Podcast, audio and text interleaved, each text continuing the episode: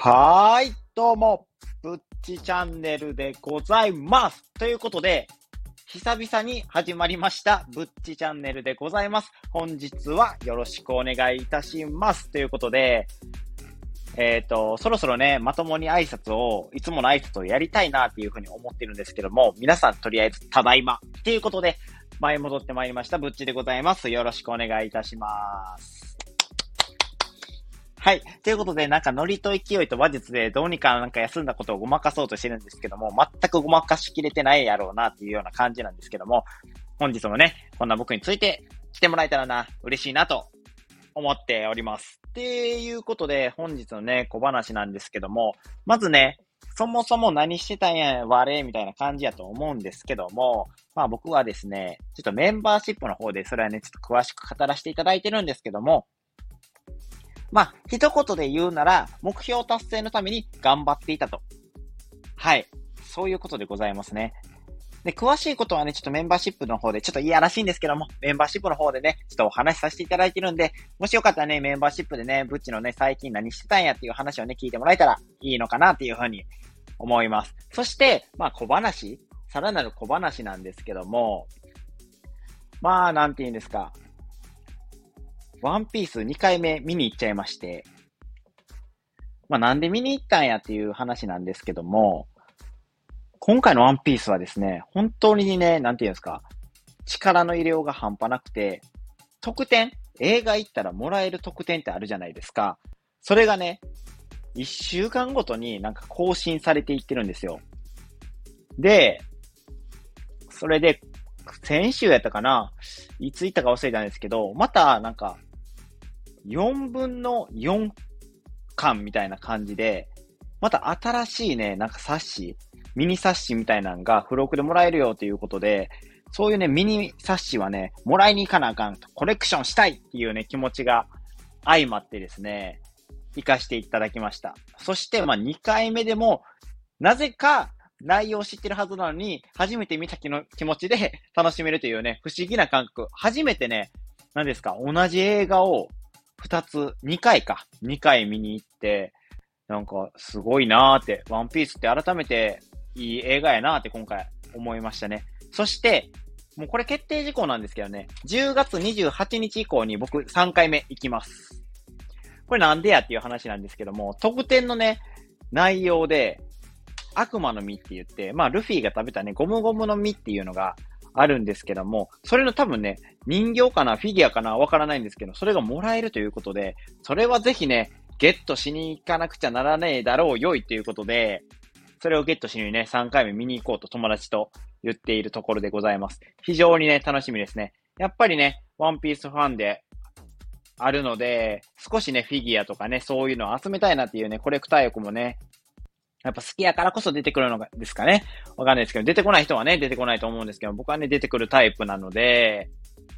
ちょっとね、それをね、いただきに行っちゃおうかなと。海賊らしく、3回目行っちゃおうかなと。はい。全然海賊らしいことないやんで、海賊やったら奪いに行ってこいよっていう話なんですけども、まあそこは置いといて、見に行っちゃうぞっていうような感じで、まあ3回目行かせていただこうかなというふうに思っております。んで、んでって言ったんですけども、まあ特に他に話すること、何やってたんや、他に何やってたんやっていう話なんですけども、何やってたんですかね？うーん、なんかひたすら飲んでましたね。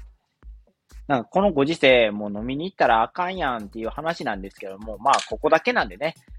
あの言うんですけども、飲みにいっぱい行ってましたね。はい。もうなんていうんですか、溜まってた分が、今まで溜まってた分がですね、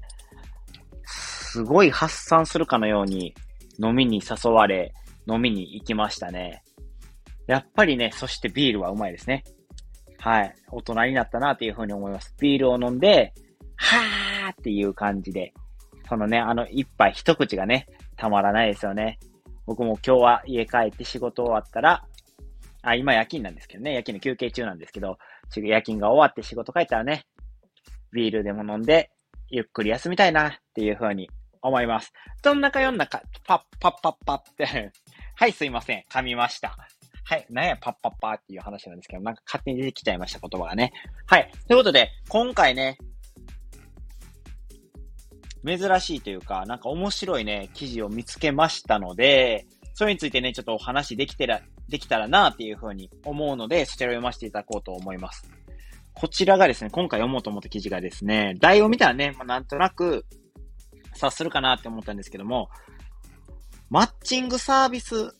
なのに、マッチングサービスなのに、会えた人数ゼロが3割。問題の背景にある残酷な現実っていうことで、これ非常に興味をそそりませんか？僕もね、マッチングアプリはね、過去に最初の方にね、マッチングアプリはこうやって出会ってますとかね、いろいろ言ったりしてて、マッチングアプリはね、まあ利用させてもろてますっていうような感じのね、そうなので、こんなね、ことがあるんやと思って、まあ、残酷な現実があるよということで、ちょっとね、記事をね、気になるんで読んでいこうかなというふうに思います。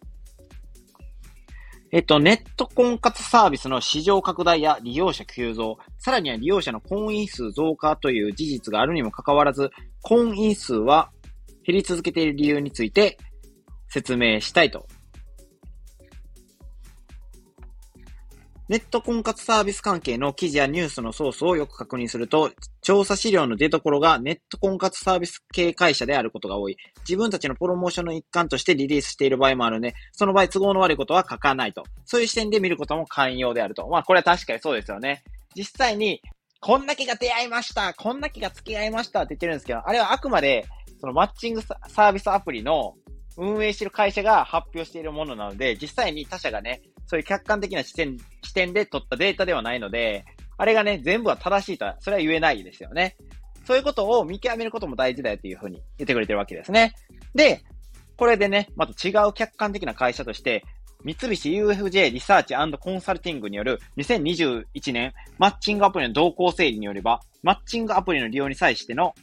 何らかのトラブルがあったとする割合が男性58.5%、女性59.7%あったとされている。あ、ちなみになんですけども、これね、題名ね、なんで3割なんかっていうね、ことについては書いてなかったので、まあね、今回はこういうトラブルもあったよ、みたいな感じ。で、あとは、なんていうんですか、男性のその3割になった理由についてちょっと考えられているような、そんなね、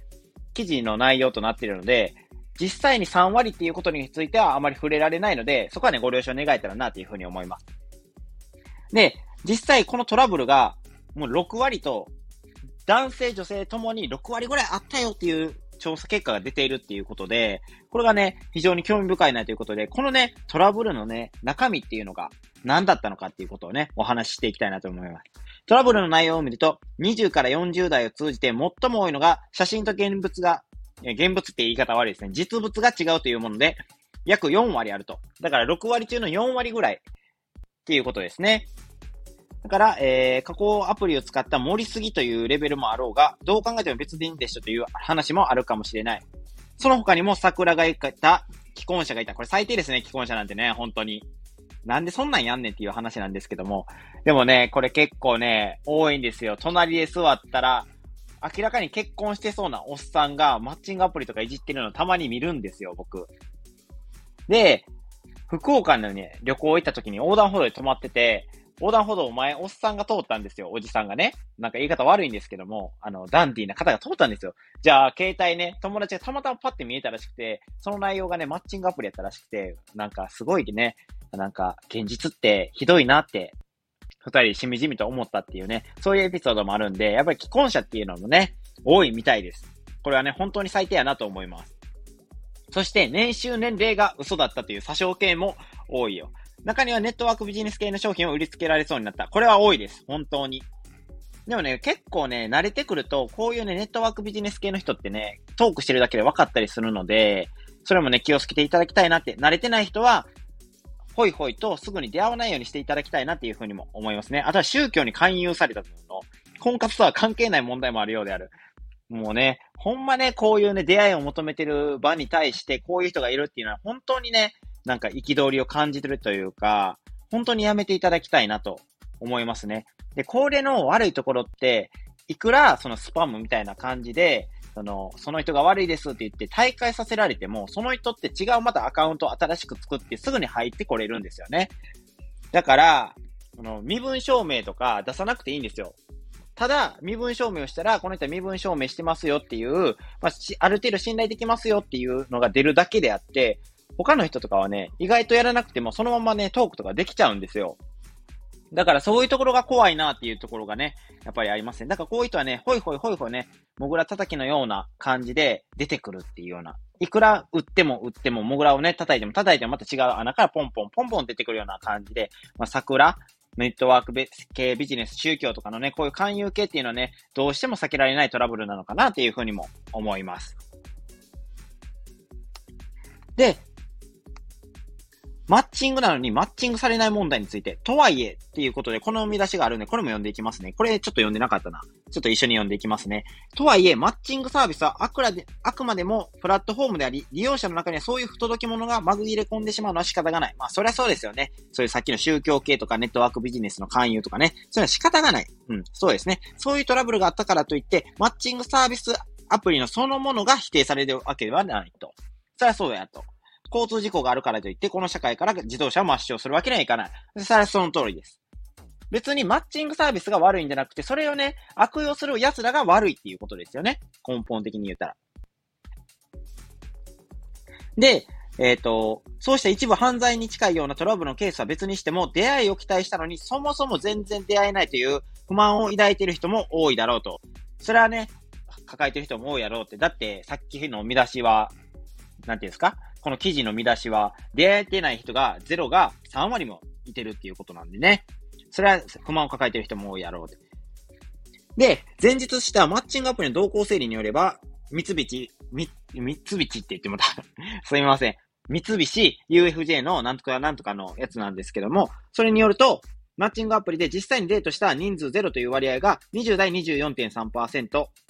30代20.4%、40代に至っては31.7%、7%にも達しているようだっていうことで、意外とだから2割から3割はもうほとんど出会えてないっていうことなんですよね。これはほぞ、恐ろしいですね。で、40代に至ってもう30%っていうことで、やっぱり年齢を追うごとに出会える数も少なくなっていくっていうのがね、これによってわかりますよね。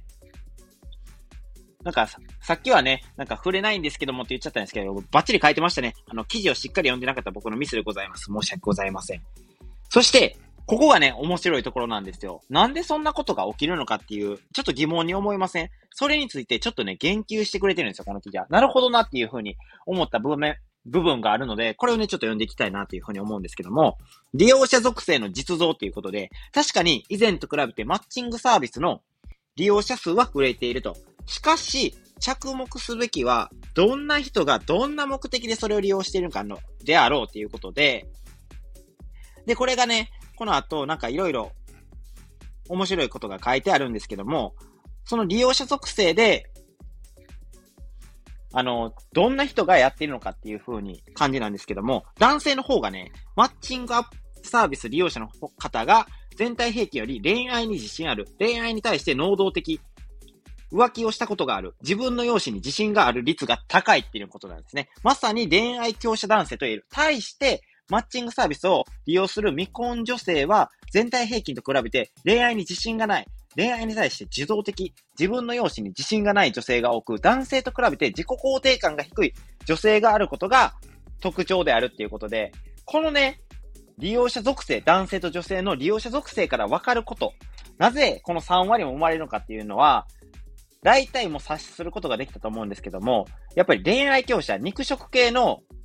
恋愛強者が多いので、この、どんどんガツガツ行くんですよね。で、しかも見た目にも自信あるからマッチングもしやすいと、女の人とね。やっぱりこういうマッチングサービスっていうのは、写真でね、第一印象を判断して、プロフィールを見て文章も大体いいなって思ったら大体マッチングするわけですよ。だから、基本、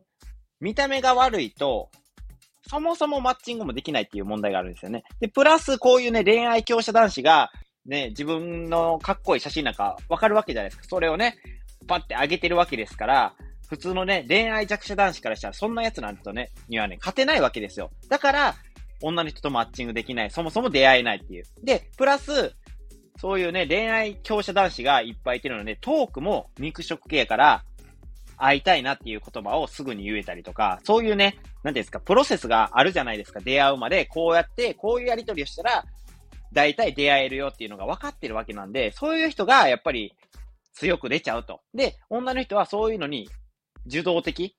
もう受け身でずっと恋愛とかはやってきてるタイプの人が多いということで、やっぱりそうガツガツ来られると、やっぱりそっちに気が寄ってしまうっていう傾向が出てきてるのかなって。それによって3割もの男性がまあ出会えてないというね、現実が突きつけられているのかなっていうふうに